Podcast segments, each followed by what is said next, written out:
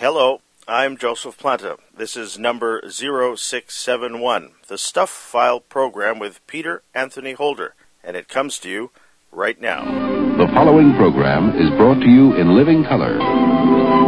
Now, it's time for an eclectic mix of interviews and some of the oddest news stories you'll ever hear.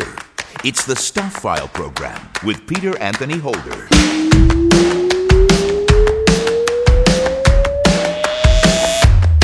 Hey there, hi there, ho there! Peter Anthony Holder here with you, and yes, this is indeed another edition of the Stuph File program, number 0671. And coming up on this edition of the Stuph File program, Natasha Deen is the author of the YA novel The Signs and Wonders of Tuna Rashad.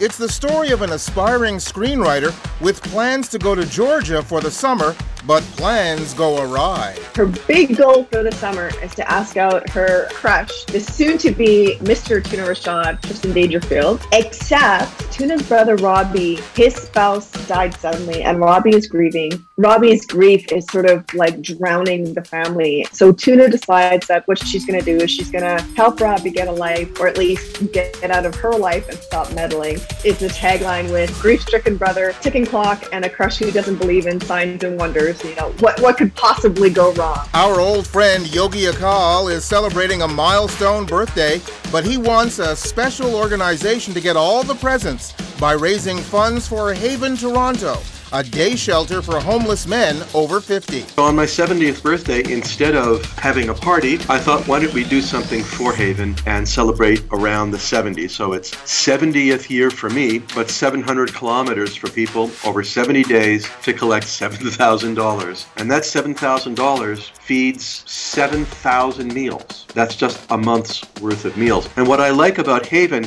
is they have clients from over 60 countries in the world, even though they're in Toronto. They got started in the 19 1930s, so they've been around a long time, and they never turn anyone away. Marc Hartzman from WeirdHistorian.com talks about a unique car in the early 1930s that was billed as the car of the future.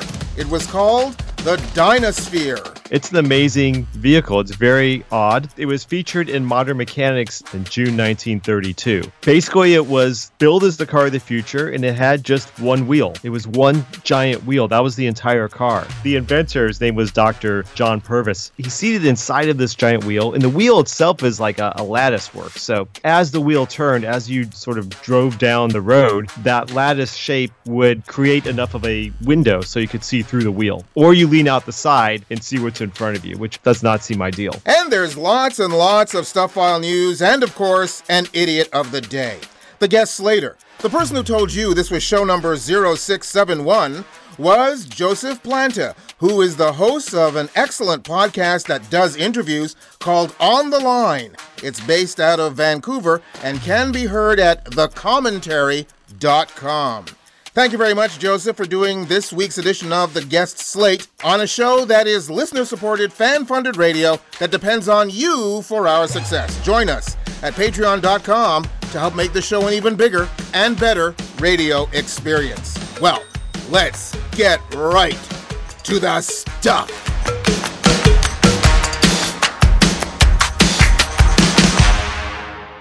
A man walking outside a motel in Northport, Florida, saw the dog in the shadows, but didn't think anything of it. It was on a long leash.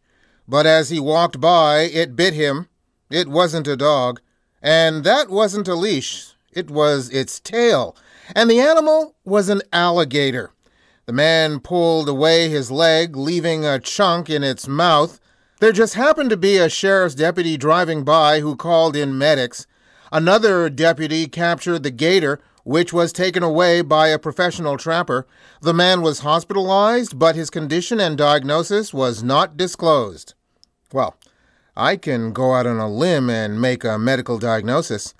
Extremely poor eyesight or absolutely no night vision. I thought you said your dog did not bite. That is not night talk. 26 year old Gaylyn J. Morris of Indianapolis, Indiana, was pretty suspicious of her boyfriend, Andre Smith, also 26. Police say she put an Apple AirTag on his vehicle to see where he went. After noticing his car was parked at a pub at midnight, she went to see for herself. He was with another woman. She confronted him and allegedly tried to smash a wine bottle over the woman's head, but Smith protected his date. The bartender told Morris to leave. She didn't go far. Investigators say she watched as the couple came out of the pub and ran Smith over with her Chevy Impala, backing up over him, and then pulled forward and parked on top of him. She then got out of her car and again attempted to attack the other woman before being detained by police. She was charged with murder and has pleaded not guilty. Well, she says he was her boyfriend. He clearly had other ideas. I also suspect that Gaylyn's dating life is just about over. When a customer at a Carl's Jr. location in Oklahoma near Tulsa sat down on June 20th to eat his burger, he discovered something extra in the bag a baggie with a crystalline substance. The manager replaced the man's meal and called police, who field tested the substance and found it was methamphetamine. Officers arrested Bryce Francis, an employee of the restaurant, who was allegedly dealing drugs from the drive through window and told police he had put the packet in the wrong bag. Well, first of all, someone who came through the drive through is definitely not going to be happy with their order. Also, could this just be a new salad dressing offer from Carl's Jr.? One of three new premium salads at Carl's Jr. And finally, in this section of Stuph File News, before we get to our first guest here on this edition of the Stuph File program with me, Peter Anthony Holder. Okay, I'd like to think of myself as a somewhat open minded person willing to indulge people in their whims of fancy, assuming no one is in harm or danger. But this next story really has me scratching my head. 37 year old Miravon Roca Moraes says that he's the perfect husband. Married life with him is wonderful. He doesn't fight with me, he doesn't argue, and he just understands me. He is Marcello, a rag doll that was made for Miravon by her mother after she complained about being single. Again, she's 37 years old. And to pile on to the Brazilian woman's joy, just months later, she found herself delivering Marcello's rag baby. It's true, Marcello got me pregnant. He didn't use a condom. Not wanting to have a child out of wedlock, Marcello and Miravon were joined in holy matrimony before 250 guests. And where exactly do you get 250 people? to go along with this cockamamie idea. Anyway, they spent their honeymoon week in Rio de Janeiro, then returned to await the arrival of Marcelino, an event that was live streamed. Live streamed, as in other people could view it streaming live. That was on May 21st. She says the birth, attended by a nurse and doctor, was pain free. He was here in 35 minutes. Hmm. Pain free birth? Come on.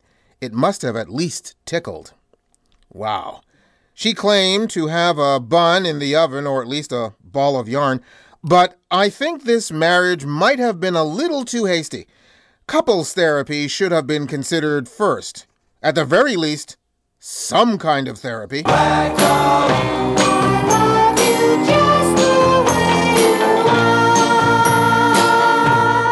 Yep, songs do come true.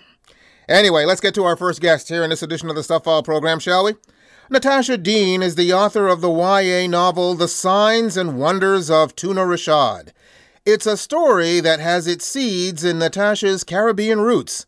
Natasha joins us via Zoom from Edmonton. Hi, Natasha. Hello, Peter. How are you? Just tickety boo. Thanks very much for uh, having a chance to, to talk with us.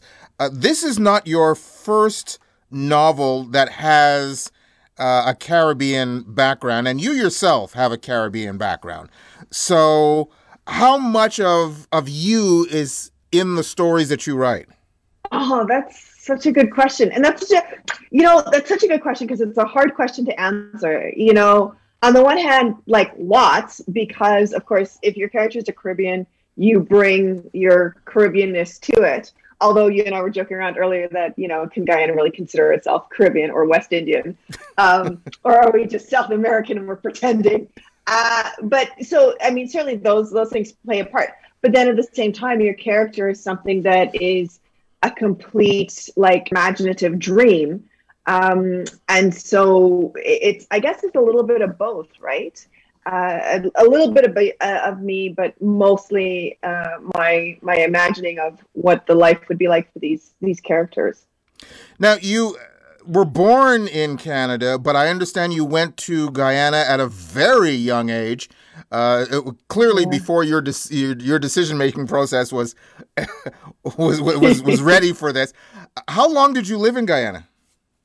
Five years. So we moved when I was three weeks old uh, from Toronto. We moved back home, and then grew up there. And when I was like five and a bit, we moved back to um, we moved back to Canada, and we actually moved to Calgary, and then grew up there for the rest of my life. So even though five is not a completely mature age, was there? Do you still remember a bit of culture shock when you came back yeah. to Canada? Yeah, I, I do, and you know, um, it's it's a weird place, right? Because like I'm I'm born Canadian, but my experience in Canada is an immigrant experience because this was not the first country I knew. This isn't the country that I grew up in, and there were so many things that were so kind of like wildly different and you know, I remember uh, back home when it would rain, the teachers would just shut off the lights and we'd make paper boats and we'd float them down the rivers that would form, you know, by the sidewalks and stuff. And um, and then when I came to Canada, like, you know, I remember the first time it rained and I was really excited because I thought for sure this is what we were going to do. And it was like, no, nobody, nobody pauses school to float, you know, paper boats down rivers. And I was deeply disappointed. Uh, and I was like, no, this is why this is why I want to go home. we can we can float stuff. We can turn off lights at school. Uh, and you did not get to do that in Canada for sure. So that early awareness, how much of that is infused in the writing that you do for young readers? Um, well, for uh, for the book that came out previous to Tuna, in the Key of Nira Ghani, definitely Nira struggled with that feeling of being an outsider trying to fit in uh, doing the code switching, you know, living one way in at home and then another way, you know, when she's out in public. For Tuna, Tuna is born in America and grows up in America. So her display of her culture is the um, the embracing of the ancestral philosophy that your your ancestors do watch over you, and so you you know you pay attention to the signs and and the um, the not omens but like the things that happen in your life right? Because your your elders who have passed on are looking out over you and and sending these little messages to tell you that they're they're still there and and sort of cheering you on. Now you are a writer and you're writing the story the signs and wonders of tuna rashad about a writer. How meta is that? Yes. i know it was so much fun, Peter. And honestly, like uh, to all my writer friends who are out there, you know, we struggle, right? We struggle to get these these ideas on the page and to tell these stories. And I was thinking to myself, like, I know the story beats. Like, what is going on here? And you know, unlike me, Tuna Tuna's a writer, but she wants to be a screenwriter. And I was thinking, like, you know, I just sort of had this this hilarious thought that wouldn't it be funny if the chapter headings mirrored story beat headings. So, you know, the story breaks into two, you know, let the end credits roll. Um, and so, uh, yeah, it became very meta, but um, but so much fun. And then it actually works, uh, you know, as as a novel, but then also as a craft writing novel because you can see where all of those beats fall into place with the chapter headings. So it was it was quite a delight and, and quite fun to do. Tell us the story of the signs and wonders of Tuna Rashad. What's it about? So Tuna is a, an aspiring screenwriter. She's leaving for Georgia at the end of the summer, and her big goal for the summer is to ask out her uh, crush, the soon-to-be uh, Mr. Tuna Rashad, Tristan Dangerfield. Except uh, Tuna's brother Robbie, his spouse died suddenly, and Robbie is grieving. And what's happened is Robbie um, Robbie's grief is sort of like drowning the family. And, so Tuna decides that what she's going to do is she's going to help Robbie get a life, or at least get out of her life and stop meddling. And so, you know, it's it's a tagline with, you know, a grief-stricken brother, a ticking clock, and a crush who doesn't believe in signs and wonders. You know, what what could possibly go wrong? So even though it deals with a fairly, you know, heavy topic, the idea of how do we grieve and how do we move on after we lost uh, after we've lost someone we love, it's actually a very funny um, book that celebrates, you know, family and relationships and sort of going out and and and being being audacious uh, in in your pursuit of your dreams. In looking over the press material, I came across a word that I have now uh, decided to adopt in my own vocabulary. Tell us what the word to you means of stupid stitious. I Peter. when you, I love the pause because I was like, "What is the word?" I'm so curious. Uh, yeah, because she's so uh, Robbie, that's what Robbie calls Tuna, that she's superstitious to the point of stupidity. Um, and so she is stupid stitious. But for Tuna, and I think this is why I really loved writing her, she is just really confident about who she is. She's not going to make excuses. She's not going to like come into any space uh, asking permission to be in that space. You know, she is who she is. And that means that she, you know, I think in one of the, I think how I said it in the book is like, you know, with from Tuna's perspective, that um, she is a science girl, she's a math girl, but also, you know, she feels like her elders have a wisdom that shouldn't be um, discarded. And you know, if her if her grandmothers believe that their elders were watching out over them, then she will also look out and for the signs and wonders. And if that means her brother calls her names, then that's his problem, not hers. How much of Natasha is in this cat is in this character? Oh, I, I wish more because she's so confident and she's so like um you know just like beautifully brazen about going after whatever it is that she wants and i am not that like i i will go after but i'm i'm so much more anxious than she is and she's far cooler than i feel than i will ever be in my entire life. Um and also she was uh, very clever in setting out to be a writer in high school because had i had i known what the publish industry uh, how how difficult it would be to break in i think i would have started writing in the womb and querying agents and editors you know right right after i was born i think that would have been a much better plan okay okay so then let me ask the question this way how much of your character is a rewrite of natasha Oh, not. I think I think her um, her belief that things will eventually work out even when things get hard. Uh, her love of uh, puns and corny jokes for sure. That's that's definitely me. Her love of food, her and Robbie's love of food, definitely me. I will totally follow people home if they give me cupcakes. Um, and what what else is like?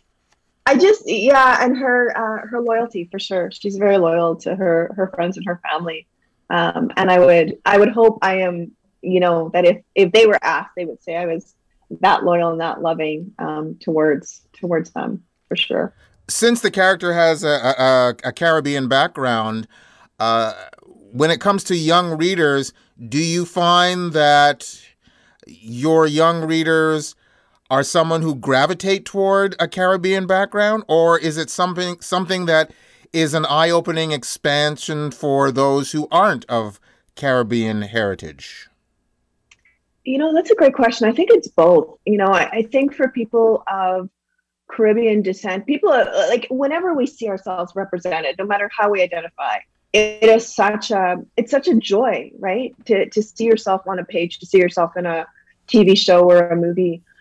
Um, and then for those stories where we're not part of those communities, um, it's a wonderful journey, right? And and like you said, it, it's eye opening, and it's also I think world expanding. Like all of a sudden, we see how big and beautiful the world is, and how many like different expressions of joy and light and love that that could be out there. So I, I think it. I think you're um, you hit the nail on the head. I think it's both they say you should never judge a book by its cover, but how could you not pick up a book with the title The Signs and Wonders of Tuna Rashad?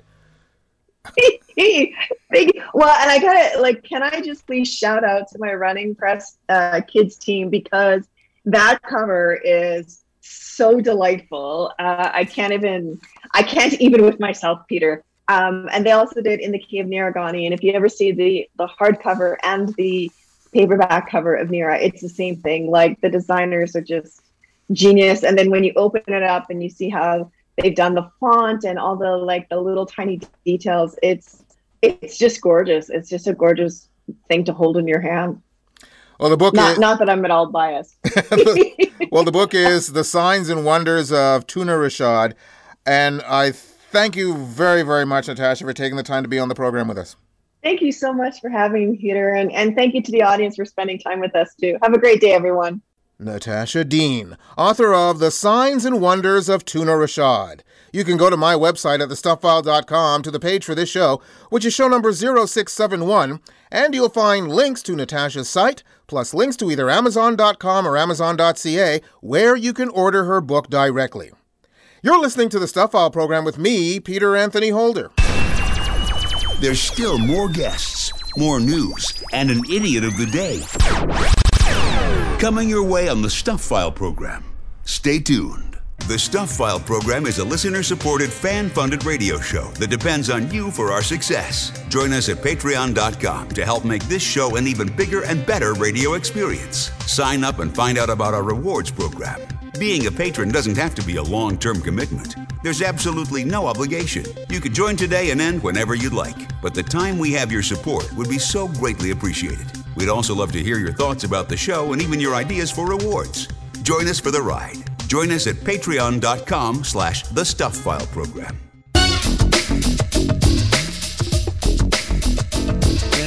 You're listening to the Stuph File program. Good times start here. Where they end up depends on how good your legal team is. Here's Peter Anthony Holder. And still to come in the program, we'll talk to Yogi Akal Singh Khalsa, numerologist to the stars, about a birthday celebration that he's planning. Also, Marc Hartzman from WeirdHistorian.com has the car of the future. We also have an idiot of the day coming your way, and much more in Stuph File News right here, right now. 68 year old Maya Murmu of Mayurbanj, Odisha, India, went out to fetch water for her home, but turned and ran when she saw a herd of wild elephants. One chased her down and trampled her. She was taken to hospital, where she died. Her family carried her body to the village funeral grounds, but turned and ran when they saw a herd of wild elephants. Again, one of the elephants attacked, not just carrying away Maya's dead body, but trampling her more and damaging her house. Wow. I know elephants are said to have good memories and carry grudges, but I'm afraid to find out what Maya did for an elephant to carry this much of a grudge. It sounds like this grudge started in a previous life. 33 year old Jeremiah James Taylor broke into a Park County, Colorado Sheriff's substation on June the 20th near Lake George and took off in a marked patrol car. But you can't really completely hold that against him because at 3:27 a.m., when a call for a domestic violence abuse in progress was broadcast over the police radio system in nearby Teller County, Taylor was the first to arrive at the home, siren blaring. The unfamiliar Park County Sheriff appeared intoxicated, and the car was damaged. And when Teller County deputies asked Taylor to turn off the car and step out, he sped away, later crashing into the woods after a high speed chase and attempting to flee on foot. Finally, Taylor was arrested and charged with four felony counts, including impersonating a police officer. Well, you know, Taylor might even become an asset to the prison guards when he's behind bars. An unnamed 62 year old man at the helm of a hot air balloon with two passengers was coming in for a landing in Burlington, Wisconsin. Despite the difficulty of making hot air balloon maneuvers around obstacles, he carefully avoided the power lines but then came an obstruction that wasn't there before the landing. Said witness Aaliyah Underwood, At first I saw the train. Oh, you know this is going to be good, right? Let's go on. Said Aaliyah, At first I saw the train, and I saw the hot air balloon be sucked down by the wind of the train. When the balloon was blown back up as the train went by, then it blew into the power lines. But its passenger basket was no longer attached, having been torn off by the encounter with the train. All three passengers, though injured, survived and were released from the hospital to recover at home. Well, I hope all three of these passengers immediately went out and bought lotto tickets.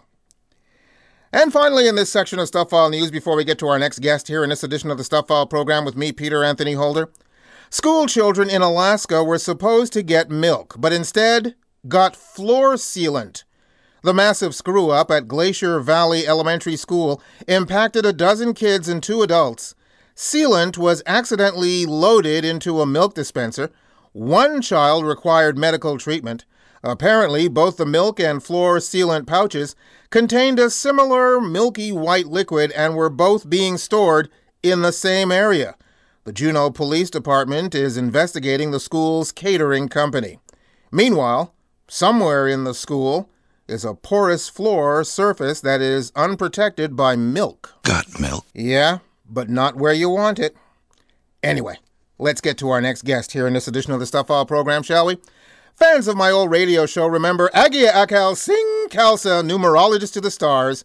He was a regular feature on that program for most of its 20 year run. Well, Yogi Akal is celebrating 70 orbits around the sun, and to mark that occasion, everybody can participate in Yogi Akal's Walk for Health, Hope, and Haven Toronto. Yogi Akal joins us via Skype from Toronto. Hello, sir. Hello, hello. 70, it's an amazing journey. Yes, yes, indeed. And being the giving person that you are, uh, when somebody celebrates a birthday, usually they get all the presents, but you've decided you're going to give the world presents. So, how did this idea come about where you wanted to raise money for this fine, fine organization? Well, I have a history with the organization because, as you may know, I had a lovely dog for 14 years, and my dog was a therapy dog. He was trained uh, through St. John Ambulance and went to hospices and hospitals and schools and parades and participated with people all over the uh, Toronto area. But his favorite place to go was Haven, which is a day shelter for men who are over 50 who are experiencing homelessness. And I don't know why he loved it so much, but every time we would get ready to go, he would go in circles and wag his tail and and when we would get there he would make a point of connecting with every single person there so sometimes there'd be someone who was just sleeping in a corner. He'd go up to them push his nose against their knee and without exception every single person would go oh there you are. Hello. And then they'd go back to sleep or whatever to the computer or whatever they were doing. When my dog passed i continued the relationship with haven. And uh, on a regular basis, I would try to do something with them. So on my 70th birthday, instead of having a party, I had hoped to have a, a disco party to celebrate the 1970s in honor of my 70s. I thought, well, since we're dealing with a pandemic, we don't want people to gather quite yet. Why don't we do something for Haven and celebrate around the 70s? So it's 70th year for me, but 700 kilometers for people over 70 days to collect $7,000. And that $7,000 feeds 7,000 meals. Wow. And believe it or not, that's just a month's worth of meals. And what I like about Haven is they have clients from over 60 countries in the world, even though they're in Toronto. They're, they got started in the 1930s, so they've been around a long time. And they never turn anyone away. So it may be 7,000 meals, it may be 10,000 meals, and they're always healthy meals. So, yes, I thought that this would be a good thing to do for my 70th birthday get people exercising and at the same time collect some money so that the folks who are living with homelessness can continue to have those healthy meals and we can make a small contribution in that area. So, how can people get involved even if they're not in Toronto, and what exactly do they have to do? Well, lots of folks who are involved because it's my birthday are are not in Toronto, uh, and it's it's just a fun thing to do. You can go to the landing page, the website. I'll give you that in a moment, and you can just log in. It's free, and then as you go through the next few weeks, every so often you can go in and say, "Look, I walked this amount, or I biked, or I kayaked, or I I roller skated, whatever I did," and you can fill in the amount that you walked or moved and that adds on to the total for everybody. That's the virtual party for me. But at the same time, you can be a sponsor, and you can give anything from a dollar to seven thousand dollars, whatever whatever floats your boat. And um, people have been generous from all over the world. We've already raised uh, almost three thousand dollars, and collectively, everybody's walked or rode or paddled uh, almost a thousand kilometers.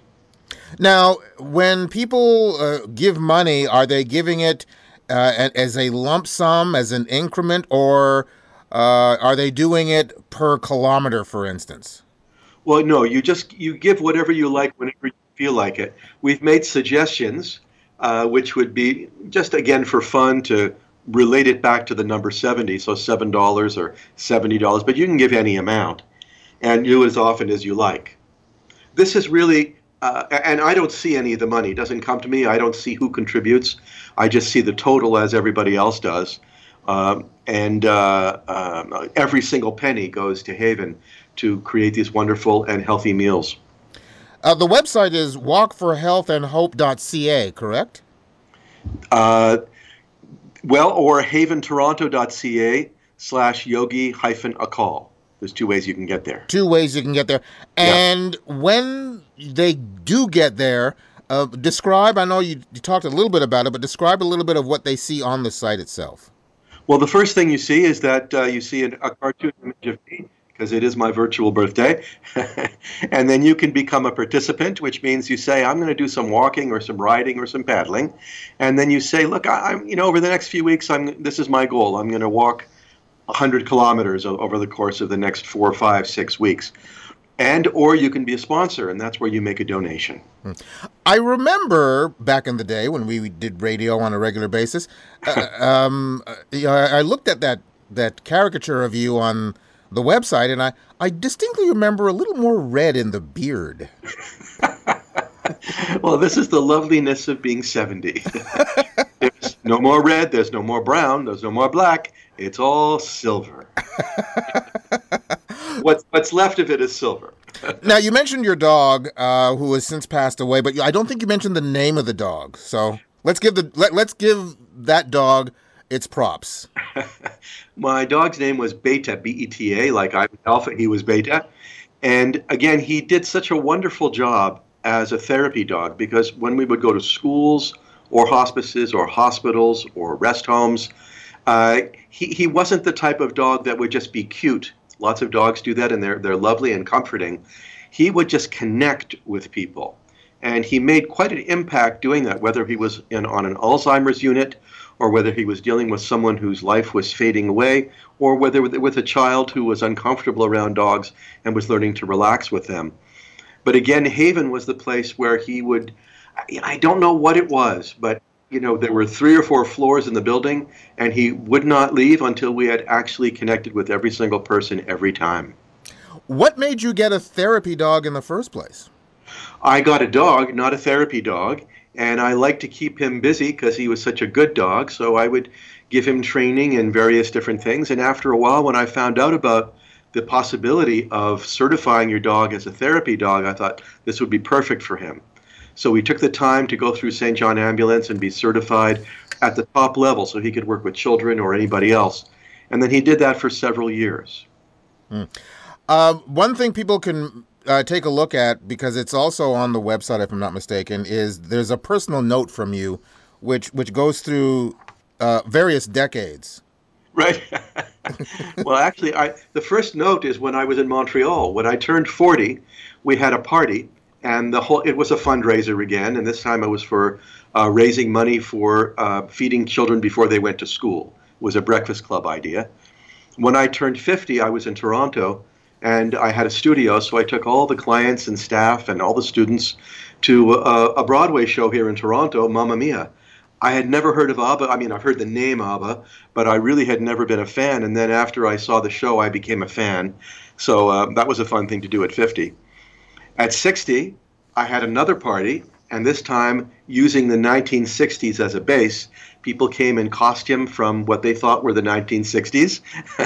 they came as hippies or war protesters, and those who had lived in that time told stories of what that had been like, and those who did not just enjoyed the costumes and the great food.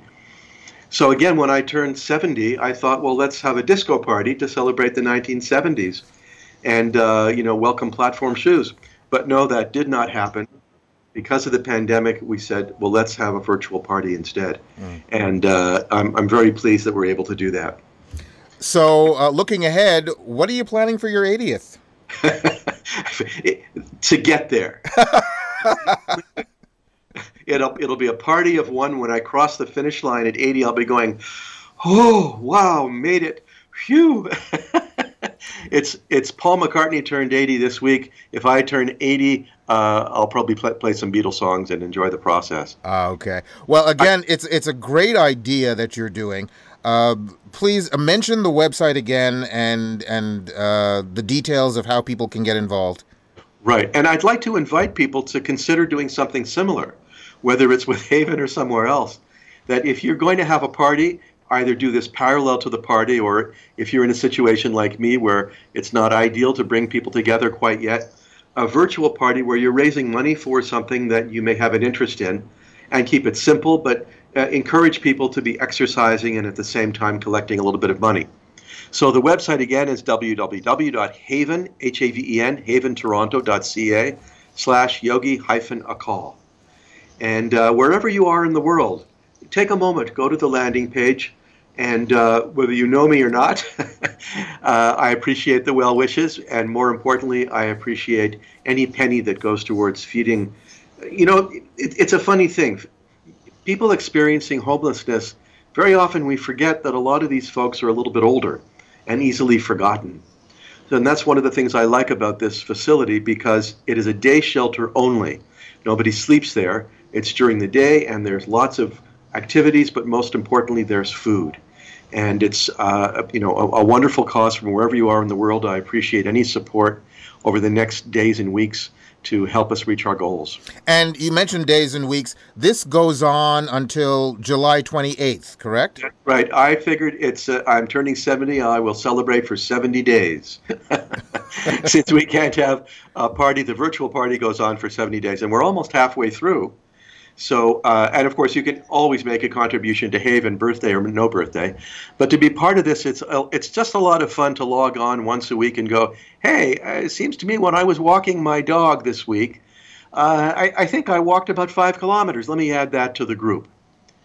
We started off with the idea of 700 kilometers over 70 days. We're already at over a thousand, and I think people have already committed to almost 2,500. So it's just a fun way to recognize and remember the importance of getting out there. And motion is motion is the lotion for good health. And this is something we want to encourage. And at the same time, of course, raise a few dollars here and there for uh, uh, this wonderful cause. Well, congratulations, belated happy birthday, and thank you once again for being on the program. Thank you. It's always a pleasure to be with you. Yogi Akal. Again, the website he mentioned for Haven Toronto is haventoronto.ca slash yogi dash akal. And Yogi Akal is spelled Y O G I dash A K A L. You can go to my website at thestuphfile.com, go to the page for this program, which is show number 0671, and you'll find links to Yogi Akal's site and also to the Haven Toronto site so that you can do your part in helping to raise funds for this good cause. And whether it's celebrating his own birthday or not, Yogi Akal is always doing good work. You're listening to the Stuph File program with me, Peter Anthony Holder. Got something for the mailbag? Drop Peter a line. He'd love to hear from you. Send your email to mailbag at thestuphfile.com. And remember, stuph is spelled S T U P H. That's mailbag at thestuphfile.com. Or catch up with him on Twitter or Facebook. There's more Stuph File coming your way in just a few moments. Hey, how would you like to become a patron of the Stuph File program? It's easy to do. By going to patreon.com and becoming a patron, you help to make this show an even bigger and better radio experience. And if you become a regular patron, as a Patreon reward, I'll share with you an electronic version of my book, Great Conversations, my interviews with two men on the moon and a galaxy of stars. You've heard me say on many occasions about the myriad of celebrities I've had the chance to talk to that are contained in my book, which is published by Bear Manor Media. You've also heard me mention that some of the celebrities in my book, and many others, can be heard on our page at patreon.com. If you've been on the fence about joining Patreon, let me try to pull you over to our side. Join Patreon and claim your copy of Great Conversations, my interviews with two men on the moon and a galaxy of stars. Sign up at patreon.com slash the Stuph File Program.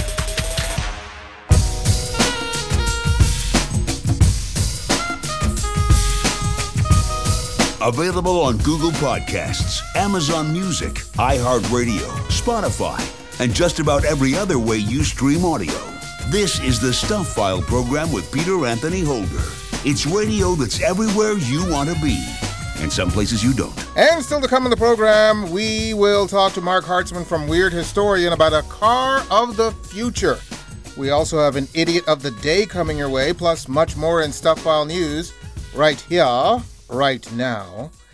As much fun as it is to yell, refill prescription at the pharmacy's robo receptionist, only for it to claim, sorry, I didn't get that. The Spanish government wants to put an end to the practice for its citizens. A proposed customer service bill would require companies to connect callers with an actual human upon request. The bill would also seek to force companies to answer calls within three minutes, said Consumption Minister Alberto Garzon. Far too many companies create bureaucratic labyrinths to stop you from exercising your right to service.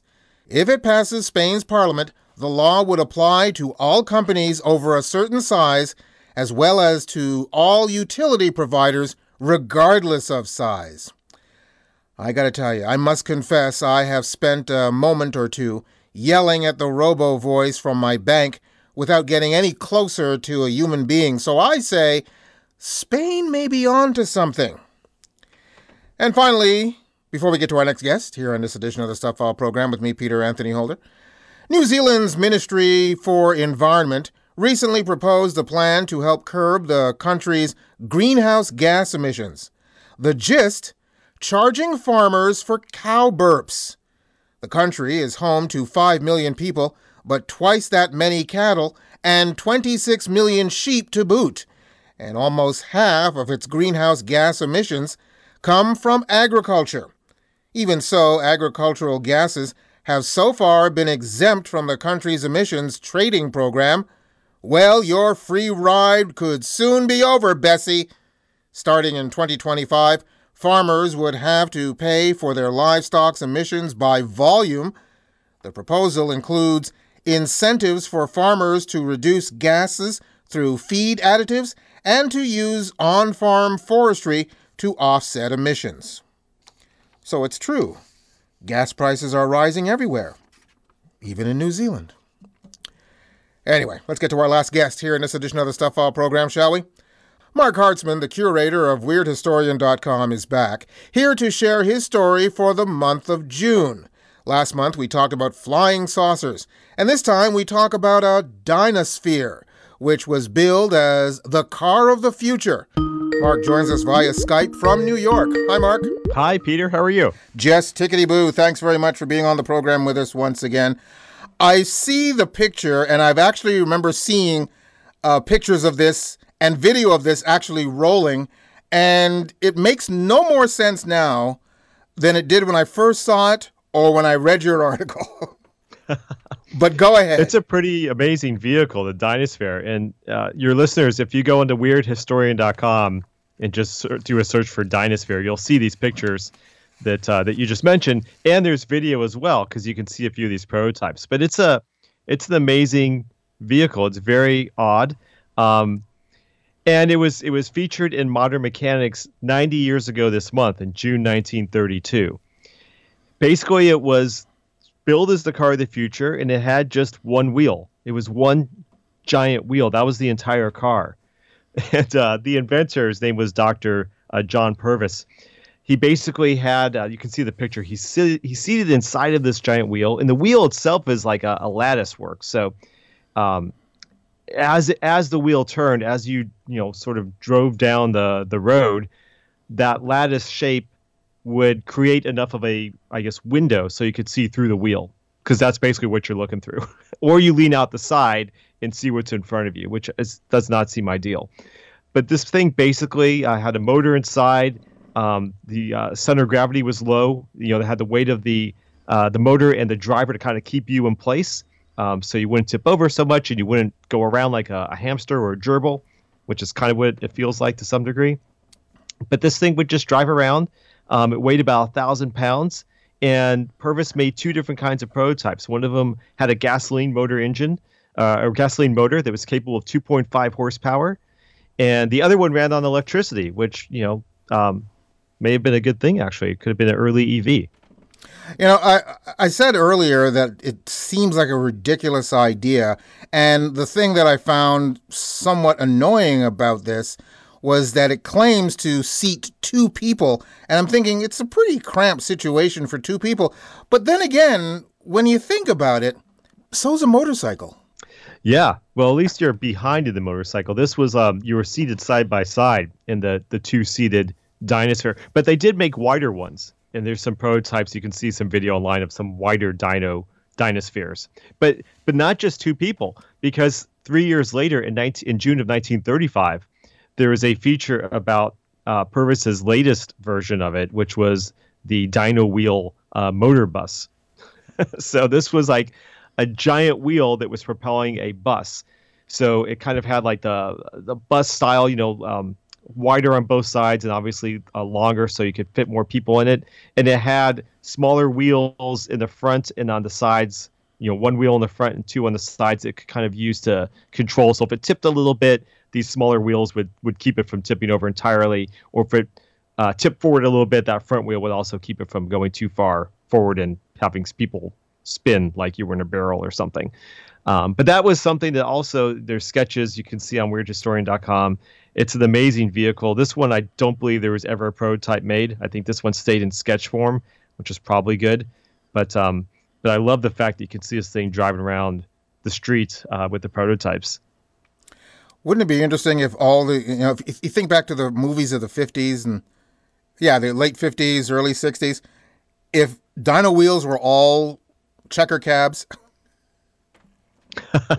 that'd be almost creepy that would have been quite. I mean, the cab rides are scary enough as they are, you know, and uh, to get into one of these things. But yeah, I mean, the, I love these different futuristic cars. Were always so inventive. You know, we still don't have the flying car, um, although there's prototypes of that going on too. But this one, uh, this was just another one of those visions of the future that never made it there. Speaking of the flying car, isn't this? I mean, uh, totally off topic. Isn't this year the birth year of George Jetson? Oh, you know, I don't know. Is it? That's cool. I think it is. Someone out there will correct me if I'm wrong, but I think it might be the birth year of George Jetson. That's funny. I didn't know he had a uh, given birth year, although I watched it all the time as a kid. Yeah, so still no flying cars. Uh, looking at the original, as you said, the Dynasphere, uh, the one wheel wonder as it's described in the picture, um, you say there there are prototypes or there were prototypes. Do we have any knowledge as to uh, their current existence, if any? So that's a good question. So yes, there were prototypes because that's what you'll see driving around, and you'll see the the, the single rider, but you also see a few people. Um, I think that I think the video has up to two people in the in the Dynasphere. I don't know. That's a good question about where they might be today. I haven't seen that anywhere. But as in regards to today, there are uh, people who've created their own what they're calling mono wheels um, not the kind that you see people riding on like a skateboard with one wheel that type of thing. But there are people who've made a large wheel that you sit inside and you can drive around. You can see that on YouTube. It's not as thick as this. It's not gigantic and you know incredibly wide and blocking your vision. It's a more like a thin bicycle wheel. that's motorized and you sit inside and kind of lean back and forth to stare at. So it's kind of in some ways coming back in a more modern form, which could be interesting. I mean, there's all kinds of new interesting ways people are are exploring for you know this sort of future of mobility. Uh, maybe this will make a big comeback. I know we when shall you, see. I know when you were talking about the the, the lattice uh, effect to the wheel and the fact that as it spins quickly, it it almost disappears, giving you clear view. Um, again, it's a problem that happens with motorcyclists. But all I keep thinking is, boy, I don't want any of the bugs that hit my windshield to actually hit me. Yeah. You know, and, and that was a big problem with yeah, I'm sure they were going right through that lattice and, you know, smacking the the driver in the face. And that was the way it was with I think with all early cars. The the first cars didn't have windshields at all or tops, you know. There was no no roof or windshield. So um yeah, that must have been a little tough. Uh, And I'm- especially, you know, 30 miles an hour getting bugs hitting you in the face. I'm sure that uh, considering it's it's got that lattice style wheel all the way around, um, it's got to be kind of wet if the if the road surface is wet. It doesn't have to be raining; just the road being wet can't be helpful. Yeah, that's another thing that they didn't really address in any of the articles about the Dynasphere. Yeah, I guess it's not ideal for rain, that's for sure, and a messy road thereafter or snow. And then even just dirt on the road, I'm sure it's kicking up all kinds of dust and dirt that's you know going through that that lattice and uh, mixing in with the bugs that might be hitting your face. Yeah, so yeah, it just wasn't an ideal vehicle for for many reasons. Braking was a big one as well. also something you really want in a car. Would you Braking and steering was was key. would would you try one? You know, I think it would actually, uh, if you watch the video, it does look kind of fun, like in a controlled environment. It, it might be kind of fun to do as long as you knew, like, okay, it's a safe atmosphere, it's a safe road. I'm not going to tip over. Um, you know, again, just some of the basics you want in transportation. But uh, but it does look kind of fun. I'll say that for uh, to try it once. Nothing you'd want to do a lot. And you know, I'm surprised, to be quite frank, I'm very surprised that even though this didn't become an idea, that someone didn't come up with a similar idea for kids, like creating a literally a big wheel, where you where you pedal it, but it's like this and you sit inside it. I'm yeah, like a it's a, a big big wheel. yeah, I'm surprised they've never come up with something like that for kids because you, you you think that'd be great. it would be like i mean if it's that kind of thing it almost feels like a truly a a uh, human-sized hamster wheel right like at that point if it's just you inside the wheel pedaling it's that's kind of what it becomes I like the it. motor. A human sized hamster wheel. I think we should end it on that note. Thank you very much once again, Marc, for being on the program with us. thanks for having me Marc Hartzman, author of Chasing Ghosts, a tour of our fascination with spirits and the supernatural. His website is weirdhistorian.com. You can go to my website at thestuphfile.com, check out the show number for this program, which is show number 0671, and you'll find links to Marc's site plus links to either amazon.com or amazon.ca, where you can order his book directly. You're listening to the Stuph File program with me, Peter Anthony Holder. I have one more Stuph File news story to share with you before we get to you know who. So let's get to that story. Investigators say 23 year old Tatiana Makiva Gaston arranged a first meeting on a dating app and then arranged for her brother to show up at their meeting place, a parking lot, and rob the man. It didn't quite go as planned. The victim, afraid for his life when confronted by a masked man with a knife, pulled out a concealed pistol and shot the robber. Security camera video caught the whole thing and contradicted the story of what happened that Gaston told responding sheriff deputies. The Hillsborough County Sheriff's Office in Florida has filed murder charges not against the date, but rather against Gaston, since her actions in committing a felony led directly to the death. Her 18 year old brother was just finishing up his schooling at Carver Exceptional Center. I'm just guessing, but his sister probably didn't go to that school herself, 'cause there's really nothing exceptional about her. And her parents must be so proud.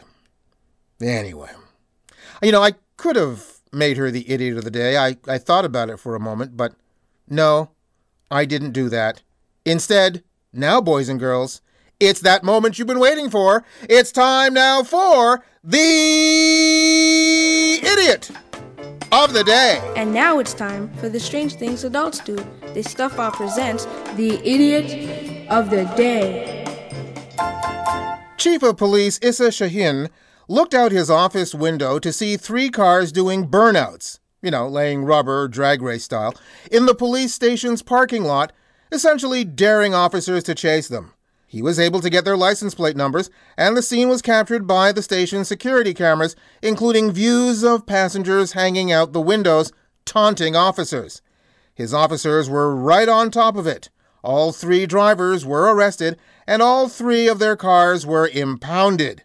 Shahin says he has been concentrating on reckless and hazardous driving enforcement as it's the number one complaint for residents. Yeah, we're uh, talking about Detroit here, where at press time they have over 80 homicides this year so far, over 200 sexual assaults, and an uptick in carjackings at over 70. But yeah, let's focus on hazardous driving. Anyway, I'm I'm getting off topic. At this point, I have to ask, why? Oh why? Would you think it's a good idea to taunt cops with drag racing in their own heavily surveillanced parking lot? Not to mention the waste of gas at these current prices? One reason, and one reason only, you're an idiot! Gee, I'm only a kid, but even I know you're an idiot. And that's it for this edition of the Stuph File program, number 0671. Hope you enjoyed it. The website is thestuphfile.com, and once again, stuph is spelled S T U P H, where you'll find information and links on all of our guests by going to the weekly Stuph File page. Just look for the corresponding program number, and once again, that's 0671. Email me at peter at. You can also find me on Facebook and Twitter as PA Holder, and don't forget to check us out on patreon.com, where you can become a patron of the program. Hope to see you back here for our next show on the air, online, or as a download. We're coming to you from everywhere, including KDXRadio.com, TrueTalkRadio.com, streaming on Audible, Apple Podcasts, Google Podcasts, Amazon Music, Spotify, Stitcher, and iHeartRadio, and over the air on World FM in New Zealand, MediaCore in Singapore, WLSLLP FM in Dade City, Florida, CKUW FM in Winnipeg, CFMU in Hamilton, CKLU in Sudbury, and local 107.3 FM in St. John. That's it. Bye bye. You've been listening to the Stuph File program with Peter Anthony Holder, a presentation of Flying Fish Communications. We leave you with this deep environmental thought. If we don't do something about global warming soon, eventually there won't be any ice floes left to put our elders on.